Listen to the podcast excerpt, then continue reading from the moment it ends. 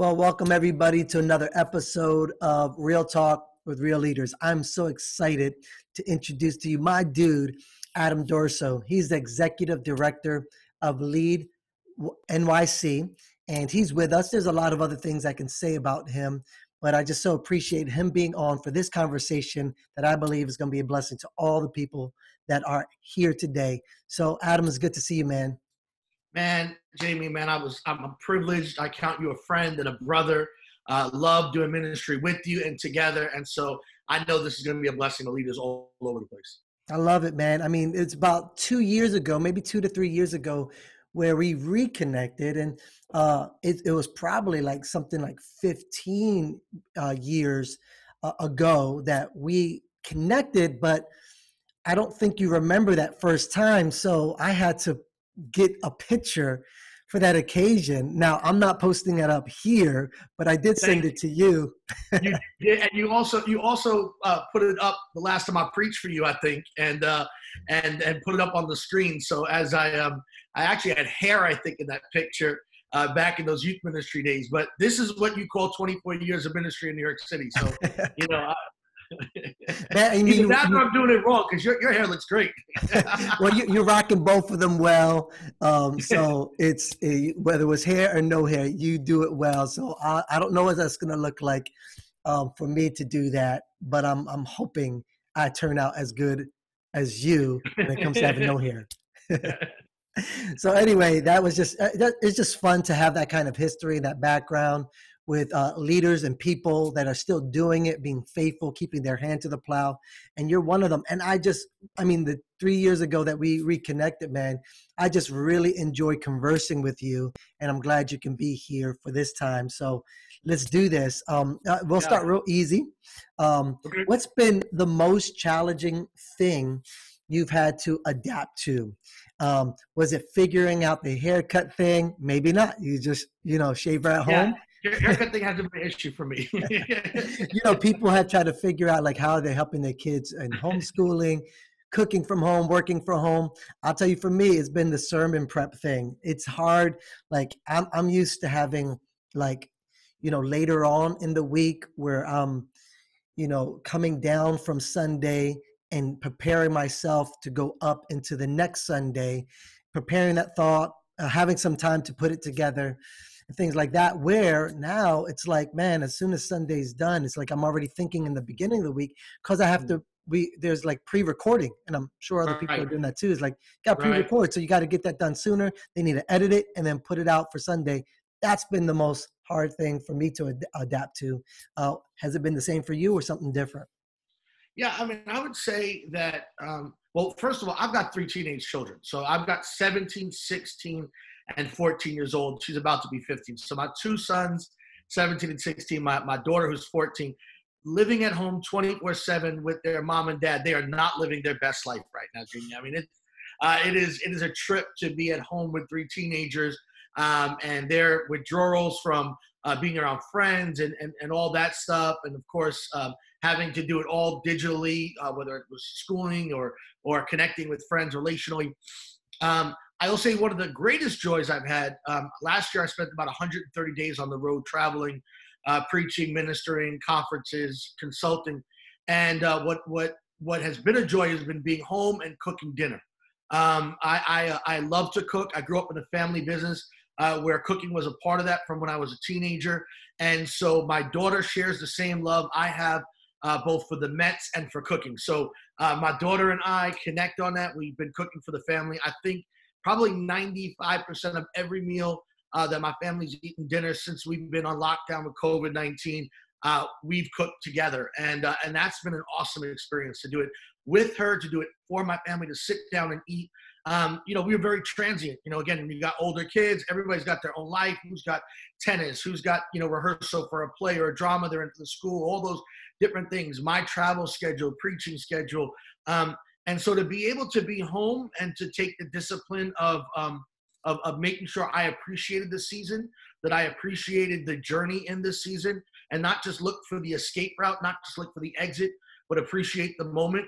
Uh, that's been awesome. I'll just say one more thing, Jamie. I think the other thing I've learned during this season is I really had to become self-aware about the things that refill my bucket and the things that drain me. And as somebody who's an extrovert, somebody who loves to preach, somebody who loves to be around people, um, I realized after the first four or five weeks that um, I, I, was feeling sluggish. I was feeling drained. I felt like um, I wasn't as um, vibrant and as I processed that with some of my coaches that I have in my life, um, I, I, realized that some of the the travel, uh, some of the preaching on a Sunday at a church, um, even though I was physically exhausted, they were actually things that triggered uh, refills and they re-energized me. So I might have preached three times at a church and been physically exhausted, but I came off that plane um, emotionally and spiritually charged because of the experience. And not having that uh, or having to do that in the virtual space where you don't hear amens and you don't get to hug people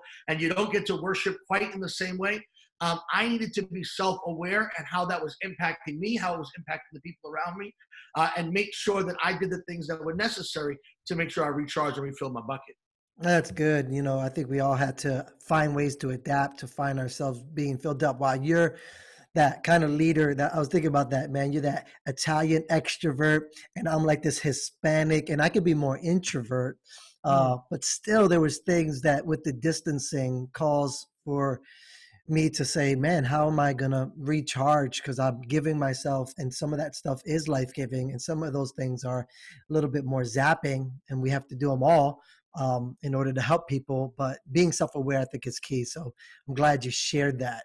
Um, yeah, you had absolutely. an inc- you had an incident um, some time ago. Um, if you want to take some time to share about it, because it leads me to to this question. It's one thing for us to steward like what is what we expect is going to be happening and have a predictable future, um, but how do you steward the unexpected? You know what what what does that look like when unexpected things are thrust upon you and now it's like how do i do this well and do this right? Yeah so um it literally came the day after my 20th wedding anniversary. Hmm. uh, so i'm uh, with my wife in manhattan uh, my office is in battery park um, and lower manhattan right by wall street. And so i was working that whole week in the city my wife came uh, into the city and we went out for dinner together to celebrate our 20th anniversary. And she spent the night, uh, we spent the night at a hotel that night. And the next morning, I went into work. And um, uh, it was uh, December 5th. Uh, I had led one of those first Thursday early morning prayer meetings that I lead that are 25 years in the making. And uh, we went from there straight into multiple other events throughout the day. We do a major uh, advanced leadership intensive training for uh, ministry senior leaders and church senior leaders.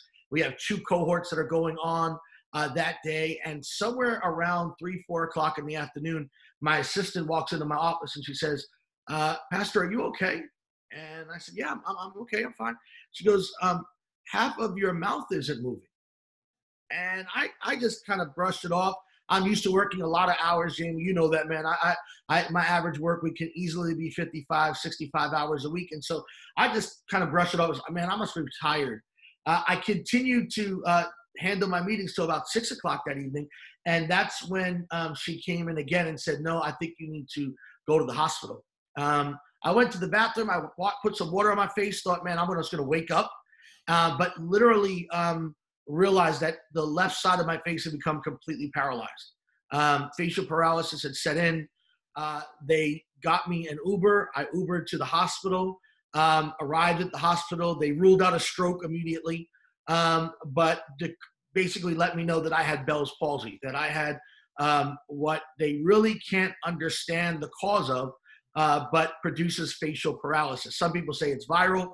So they kind of inject all these antiviral meds in your body along with steroids to get them a jump start, see if that works.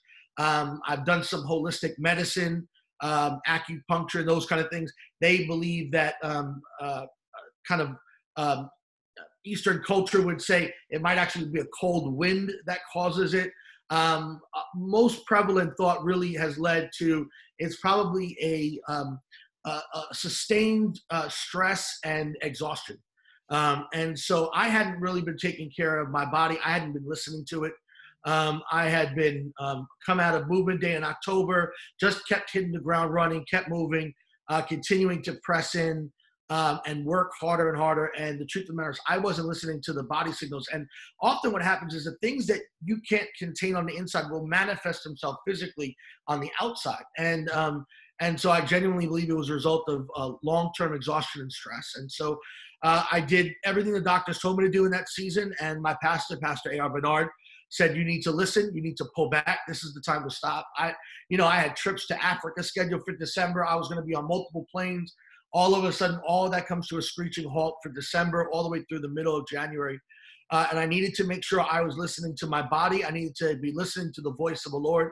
I realized that in the busyness of what um, i was doing um, i was continuing to work for the lord but it was outpacing the work of the lord in me and needed to make sure that I came back to center on that. And uh, oftentimes, especially leaders that are, are gifted, God's giving you influence, God's using you in a great way, we can confuse that with our intimacy with God. And so um, I needed to make sure that I went to a quiet place. You know, Elijah had to be alone to hear the whisper, that gentle whisper, that gentle wind that came. Uh, he wasn't in the earthquake. He wasn't in the fire.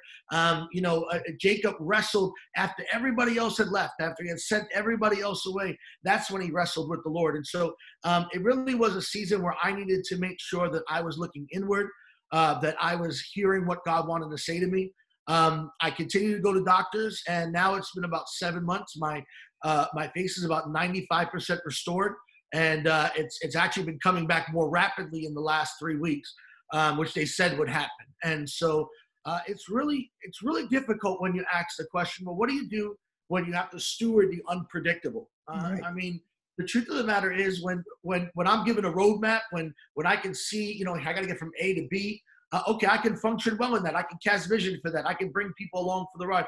What happens when something all of a sudden happens that changes the direction, changes um, what you're dealing with in a moment? And what I've just found is you've got to lean in in that moment to not just look for the exit, but to look for the lesson.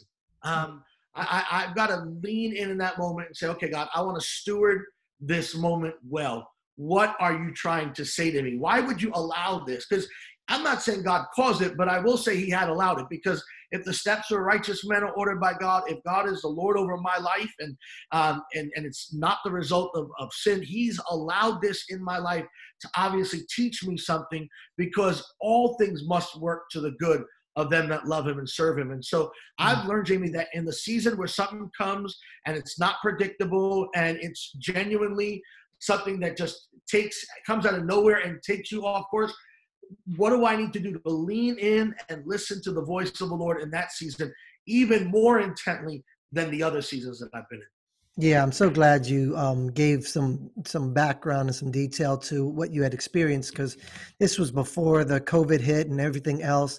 So you were already stewarding the unexpected on on a personal basis, and now you know people are finding themselves having you know it, it wasn't Bell palsy or anything like that, but it was stuff that sort of had their world in a lot of ways paralyzed. And they were like, what do we do with all this and how do we adapt? Uh, but you are already working out that uh, new rhythms and adapting and learning how to lean in where i think that was great how you were able to learn from that and i think it's something that's applicable over here whenever we face things that are unexpected. You know, on the pra- practical side, some of the things I do is I try to put the problem on paper. You know, I'm mm-hmm. like what, whatever it is because sometimes it's hard to define what's happening. Where yeah. yours was a little bit more, you were able to, um, you know, define what that was. Because I believe whatever is nameless, we end up being powerless over. Soon yes. as we can give something a name, then God can give us authority over it. So Absolutely. I put my problem on paper, um, and then I try to attack it with as many solutions as possible, like from all angles, and kind of how they were uh, giving you all this type of medication, just as many solutions as possible. Um, and then people just need to be aware when they're stewarded unexpected. After they do that, is you're going to make some mistakes in all that, or not yeah. everything's going to work out. So just adjust and keep doing what's working if you can do that with the unexpected, that's the stuff that I've attempted to do here with um, what's happening with the pandemic and things with church and life and family. I just put the problem on paper, things that we're trying to solve, and do all that stuff. And it's been helpful to me. Yeah, fa- failure is only failure if we don't learn from it. So, you know, it's it's okay to give ourselves permission in this season to realize that because of the unpredictability of what we're seeing, we're going to have to we're going to fail we're going to make mistakes. Matter fact, if you haven't failed you're not you're not leading you know? Mm-hmm. leaders fail we, we make mistakes we get back up. And um, you know the thing about covid-19 that's been very interesting and, and i think is a really good leadership lesson has been we keep hearing two words essential and non-essential. Who's an essential worker who's not an essential worker right? What's an essential business what's a non-essential business for christians and for leaders we have to determine what is essential and what is not essential in our life and make sure we don't make the non essentials essentials and make sure we cling to the essentials and don't lose those things. And so I think this season has brought to the forefront the things we can do without. Um, you know, I'm a big sports fan, Jamie. I love the Mets. Um, I love the Yankees. I love uh, football, basketball. I love it all. Um, and all of a sudden, you know, from one week to the next, we went from, you know, uh, sports to not having that. And I realized, you know, I, I wound up how much time I was spending enjoying good things, but are they really essential? Not that I won't enjoy them again, but how much time and how much space do they take up in my life so that I ensure that the non essential things, the things like my love and intimacy for God, the things like my love for my wife and my three children, the things for uh, the, the, the increase and the, uh, the necessary engagement for maturation and leadership growth, those things are non essential to me, and I've got to lean into them more heavily. No, that's great. You know, a lot of what we're talking about has to do with adapting to what's happening. So, adapting to the fact that some of these non essentials are things that we don't need to continue on in, especially in a time where it's really important that we're able to focus and lead well. Where some some leaders and people were probably sort of tempted to put their head in the sand during this time until the smoke clears and, and things go back to some kind of normal. And and for those who did that, they're finding themselves play catch up. Um, yeah. And the things that they have to catch up on are things like you mentioned, uh, you know, getting those central, essential things down packed and, and leading from that place and leaning into those places. So leaders have had to adapt to these new rhythms and different work assignments. Um, what are these essential adaptations leaders must adopt for times like this? You mentioned essentials. So what what does that look like? What you know, maybe in a more generic way that leaders sh- like should get that this is an adaptation that you should adopt because of the times we're living in?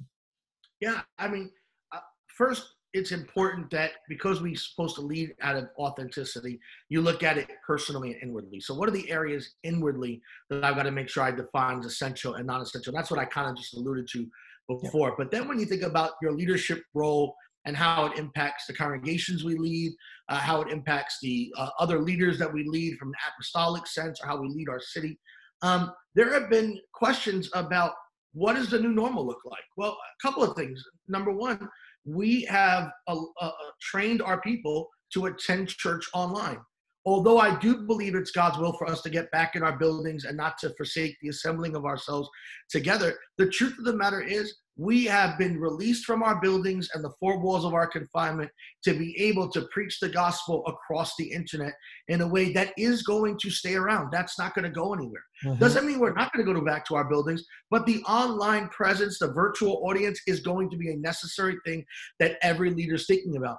Plus, I keep hearing the upside from leaders who are saying, hey, we just had a Muslim couple um, that came to our church who would have never darkened the doorstep of our church building, but because they could come through the internet and online, they actually were able to hear the gospel, responded to the gospel, gave their life to Christ. I've heard that about Jewish friends. I've heard that about people who would have been shamed by their families, some that come from uh, strongly Roman Catholic backgrounds, where they have felt like they had a nominal sense of religion, but really didn't have a heart exchange with Christ. Not saying that all Catholics are in that boat, but there have been some that I've heard. They would have been ashamed to go to a Protestant church, but they came because it was on the internet. They were able to come in the privacy of their own home and wound up having a real experience with the living God. It was Nicodemus, Jamie, who came to Jesus at night when Jesus says, For God so loved the world, he gave his. God doesn't shun the person that comes in secrecy. And so, as leaders, we need to recognize the fact that the virtual space, the ability for people to come and visit, the, the welcome mat, the, the awning of your building is no longer the front door. It's Google, it's Twitter, it's Instagram, it's Facebook, it's these live experiences where people are going to get to know you. That's important. The other thing that I've seen too, Jamie, that has been really important is how the government has leaned into the church to step into the places of leadership. Uh, I've been on the phone multiple times with Mayor Bill de Blasio here in New York. I have been on weekly briefings. Uh, I'm part of the Clergy Advisory Council for our mayor here in the city of New York. I've been on weekly briefings with the governor's office. I have been on uh, briefings with the uh, White House Task Force. And here's what I've seen over and over and over again these government officials are looking for leaders of uh, in the church to step in and lead. And here's the deal the truth of the matter is, I don't agree with everything that my mayor stands for when it comes to theology. I don't necessarily agree with them on all the precepts. We don't, but but here's what I've learned. Um, I know I can pray for him. Samuel said, "Far be it from me that I wouldn't pray for Saul." This was after God had already rejected Saul as king. Um, we understand that if Joseph waits for Pharaoh to agree with him on theology, he never saves Israel. So this is my moment to step into that space and if the mayor is looking for counsel, who better than the church of the living God and pastors and leaders that have a voice attuned to hearing God shouldn't stand up and speak in that space and not just speak to interpret the problem, but speak to give a solution. Joseph not only interprets the problem, he's he only stops there and says, Yeah, Pharaoh, this is what your dream meant. He becomes the chief magician. That's it. Mm. Because he has a solution to the problem, he not only has the revelation around the problem, gives him a solution and a game plan. His, his leadership gift is activated in that moment. And then Pharaoh says, You're second in charge of the whole thing. That's mm. where leaders, uh, Christian leaders who are attuned to the voice of God, who are anointed for leadership in this season, must step into uncomfortable places so that we not only have revelatory insight so that we can define the problem, but also that our leadership gifts would be sharpened and aware to what we need to do in this season to counsel those leaders who are inviting us to have a seat at the table. Man, you're preaching now. I feel like I have yeah, to man. pass around a basket, brother. But I love, I love what you just said because uh, it, you know, it, it's exactly that. It's nothing like a crisis to force us into places and positions in which we can be a solution, right? Sure. And so you you started with talking about you know the church in itself. We weren't really taking it serious how we would be you know broadcasting our messages online and what have you. This situation has forced us to really think about the digital harvest and how we're going to reach our people through this forum online. And so I do believe one of the ways that we have to uh, adaptations we have to adopt is creative connecting and communicating. Absolutely. And oftentimes, as churches, we've we've lagged behind, and God has had to bring crisis to unsettle us and get us out of our boxes. And so this got us out of our box and got us on in the airwaves and pushing this stuff out there. So I do think leaders need to think about how are we creatively connecting and communicating? Because right now it's this but in the future it's going to be something else. And where are we going to yeah. be at with that? Is is god going to have to once again like do something to kind of force us in those positions? And i love what you said about daniel and and joseph because that's exactly right. A crisis strikes and and the people of god need to be in those rooms and if it wasn't for the captivity they wouldn't be in those rooms if it wasn't for the crisis they wouldn't be in the room and you know the, the the, the, politicians and, and these leaders are often surrounded by a lot of that stuff. You always see them surrounded by, you know, magicians and sorcerers and people who know how to manipulate reality. Mm-hmm. and we have to be yeah. the one who be the truth tellers to the reality and and and bring down that frequency that we can distinctly hear because we have the heart, the mind, uh, and and we can discern the voice and the words of God that that frequency is something that the majority of what the leaders are surrounded by don't have access to. Mm-hmm. So we mm-hmm. come in there with that frequency and with that revelation and understanding. And, and I mean, it's like they're discovering gold and now we're in those positions to influence the influencers. So I love what you're saying that we have to adopt um, or adapt to some of these things that God might be priving us to. And you know, I'll say this, Jamie: the anointing of God will cut through the noise. You know, when I first stepped into the Mayor's Clergy Advisory Council, I'm still the youngest person on that council uh, at 43 years old. Uh, I was 38 when I joined the council. Um, I was the youngest. I was a non-senior pastor. I was a non-senior. They had rabbis and imams and all these people in the room. So I kind of took a position. Let me go sit toward the back of the room. The minute the mayor walked in, this is the room at at City Hall at, in the blue room where he does all of his press releases. We're all at this giant square table, and he sees me and he stops and says, "Adam, no, no, no, come sit up here." You don't have to fight your way to the front of the room. When. God's hand is on your life, He will draw you out of obscurity and make sure that He shines His light on you, for it's His glory. And it's like David, right? He doesn't even get invited in the house when Samuel comes over. And God's like, no, no, no, I'll stop the whole thing. I'll shut down the whole party. Y'all are going to wait to have to eat dinner until my servant comes in the door. Because even when man overlooks you, God sees you. And so you don't have to fight for your seat at the table. Continue to serve the Lord well. Be willing to stand in uncomfortable places. He'll give you a seat at the table. Now, I will say, when you get a seat at the table, steward it well. Be informed about the issues. we got too many leaders that just rely on the anointing don't add skill, haven't read well enough, don't understand that in the moment when the shining light is on you, you've got to step up in that place and make sure that you have the skill to stay at the table you've been invited to. Because as quickly as you're invited to the table, they will welcome you out the door. you are absolutely right. Now, I want to change directions a little bit because we're in this time of civil unrest, in this time of racial tension uh, and maybe some things we can discuss offline. But for the sake of this conversation here, is there wisdom in adapting for leaders to adapt from being these bold and confident leaders during this time of civil unrest and racial tension to becoming more humble and learning leaders during this time? What do you say about that? Yeah, I mean, as I alluded to before, um, I have multiple coaches in my life. Uh, my pastor Dr. A.R. Bernard, 46,000 member church here in New York City, um, and has been my mentor uh, even longer than I've served on staff. So I've served as part of the Christian Cultural Center for the last four and a half years, but he's been my mentor for 10. Um, he is a Afro Latino. You've got uh, Dr. David Ireland in New Jersey. He's got the largest church in New Jersey. Has written multiple books on cross cultural communications. He's consulted and done consultations for the NBA and others.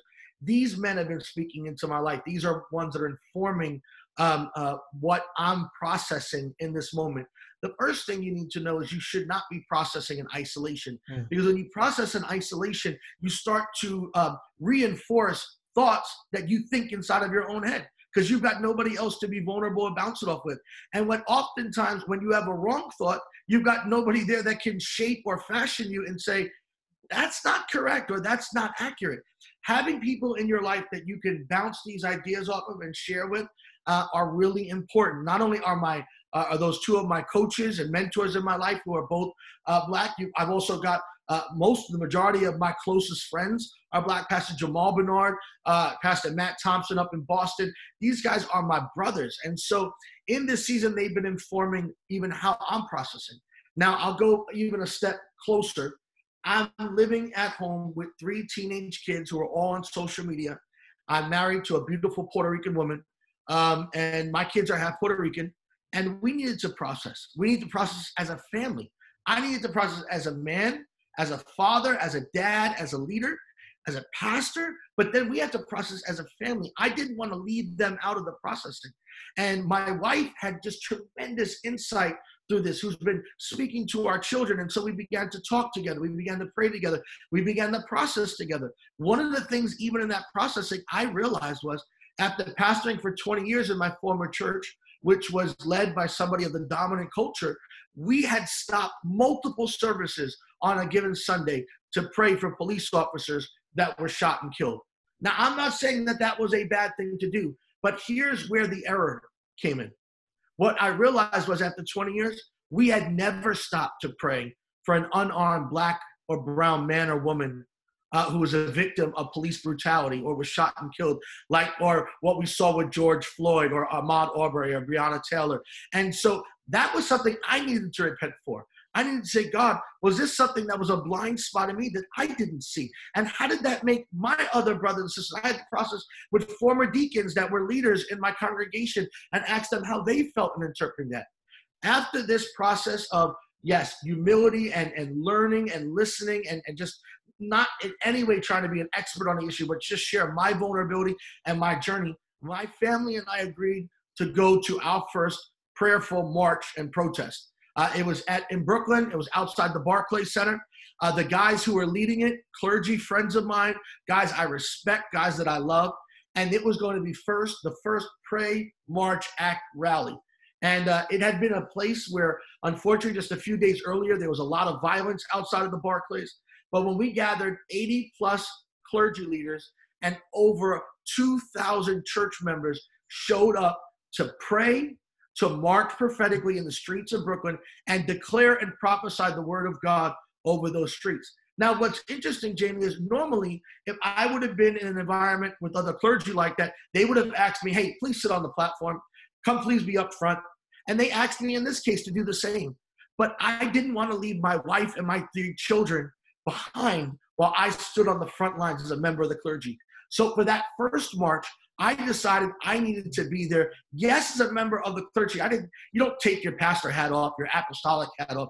You're there in that. That's who you are. That's the call of God in your life. But I was going to march and pray and protest with my wife and my three teenage children together, so that we could process this journey together. Since then, we've gone to a, another march, uh, another prayerful protest, and um, it has been a journey that we have been on as a family, a journey of introspection for me, a journey where I've invited other leaders who are more skilled and more knowledgeable in this area to help inform my thinking, and in multiple ways, a very formative season in my life and for my family. I love what you're sharing because I think we are called to be a model as a people of what it could look like. And part of that modeling that we would encourage the world to also adopt is this idea of listening and learning and being humble in this time. If not we end up if we end up being bold and brash we end up shouting like everybody else our opinions our thoughts our education and what have you and then we we miss each other. Yeah. we we we don't connect and it's only in connection and community that we can actually bring resolution to a lot of what's happening around us. So yes i love it. You know i think leaders who are um, bold and overly confident can be in trouble in times like this to not be a part of what we need to do together. And yeah. whatever we're going to do together is going to require humility, leaning in and learning from different perspectives and not assuming we know it all. Beautifully yeah. said, man. You know, last question here. And I asked all these other questions to what I'm really interested in right now. And this is this question. Um, just kidding. Yeah, you have a cool way of being optimistic, yet still have this ability to prophetically admonish and see things and say things. Um, what are you seeing as you are leading groups of other leaders? Um, what are the conversation and things that are happening? But beyond that, what are you seeing? And what are you learning by what is happening around you? And then if you combine it all and say, and then listening to what the Spirit says after you gather all of that stuff, um, what is he saying? What do you prophetically say? And, and is it an optimistic future that you see? Yeah, um, you know, my pastor, uh, A.R. Bernard, always reminds me that the prophetic is both analytical to the present and predictive to the future. Hmm. So the prophetic mandate is to analyze what's happening in the moment and then to look out, hear from God, and be able to declare, right? So even though the people of God are in bondage, there's an, a voice that's coming forth that says, no, no, no, I have a plan to prosper you and not to harm you, to give you a hope and a future. And so what I'm seeing currently in the moment, as I've said before, when we talk about essential and non essential, those are the things that tend to divide leaders and divide churches. And the body of Christ is one church. There's only one body. And it's not under the auspices of what denomination you are or what worship experience you have. Um, it really is is Jesus Christ the cornerstone? Are we building this on Him who's the chief cornerstone? We're saved by the blood of a lamb. We have one Father and one Lord and one Spirit. And so there is a season that's coming of unity. As I shared with you, we just released the New York Blessing. It was 125 plus voices, eight languages, and over a 100 churches coming together to declare out loud out loud. Lord, bless your people. Let your face shine upon your people in this season. And so, because we're doing away with the non essential, we're realizing that the things that really divided us, maybe they weren't such a big deal. Maybe the fact that you worship like this and I worship like this, or you read from a hymnal and I worship maybe a little differently, or I'm a little bit louder and you're a little bit quieter. Maybe the body of Christ, the, the manifold wisdom of God, is the beauty of unity in diversity and not sameness. It's not that we're all supposed to look or act or worship exactly the same. It's that the beauty of the body of Christ is how creative God is. I mean, if you ever doubted God's creativity, go to an aquarium. If you hmm. can see the millions of types of fish in the sea, it's amazing. God is looking for a church that is willing in this season to be united, to put away the things that don't quite matter as much, to make sure that we proclaim the thing that matters the most, which is Jesus Christ is Lord. And the answer to the prayer in John 17 that if we are one, that's how the world is going to know. When we choose to be in authentic, unifying relationship, He commands His blessing there, and it breathes the fragrance of life. Disunity in the body of Christ breeds atheism. And so mm-hmm. we need to make sure that we are breathing that fragrance of life in this season. It's an opportunity for churches to come together. It's an opportunity in crisis, like I shared with you before, Jimmy, where we're going to see leaders that are stepping into uncomfortable places, places of government, and those seats at those tables are not going to go away when the crisis goes away. You're going to have a seat at a table for this next season. Now, I'll say when I look out, I believe with all my heart that we're going to see a renewal. I believe we're going to see a revival of the church. I believe that we're going to see a, a, a shining of the church in a precursor to the soon coming of our King. Uh, I, I believe the coming of our King is near. I believe that obviously no man knows the day nor the hour, but we're closer now, certainly than when we first believed. And so in this season, I believe God is going to pour out his spirit.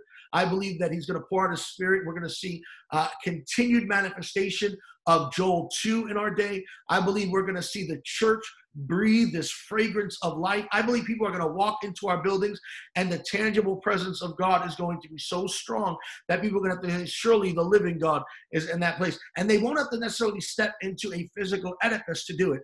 I believe that the spirit of a living God is going to be so strong in these coming days that even our services that are broadcast online, literally people, no matter where they are, because God is omnipresent, He's everywhere. His power and omnipotence, His His His, his strength, His his, his, his the ruach, the breath of God, is mm. going to be firmly evident in the earth in a way that we've not seen before. I believe we're coming into a day where the glory of the Lord will cover the earth as the waters cover the sea. And I think that that's what I see as we move forward and what I believe the Lord is saying. Amen. Again, lock the doors. We're going to bring the baskets around once again. this was phenomenal, man. I am with you. I think, you know, when when people hear this, they might be looking around them and saying, "Man, it seems like we're in the wilderness, not in the promised land." But that's what the prophets had to do. We had to declare before we get there. And we're declaring yes. the reality of where God is taking us and there will be springs that come from this wilderness. Do yeah. you not perceive it? So I really appreciate that word. I'm I'm with you on that. I think the the greatest days are really in front of us. It's one thing to say that when you're in good seasons. It's another mm-hmm. thing to say that when you're in uh, controversy and in difficult surroundings. Uh, but that's often the times when God says, prophesy to those bones, prophesy yes, to that valley, and begin yes, to do that. And so this is a perfect time to prophesy and be optimistic about what's next. Absolutely. Appreciate you, man. And thank you for these words and everything you shared, taking your time for us for this real talk with real leaders, and you are a real leader. Appreciate you once again, man. Thank you, my brother, man. I appreciate you, Jamie. Love you, bro.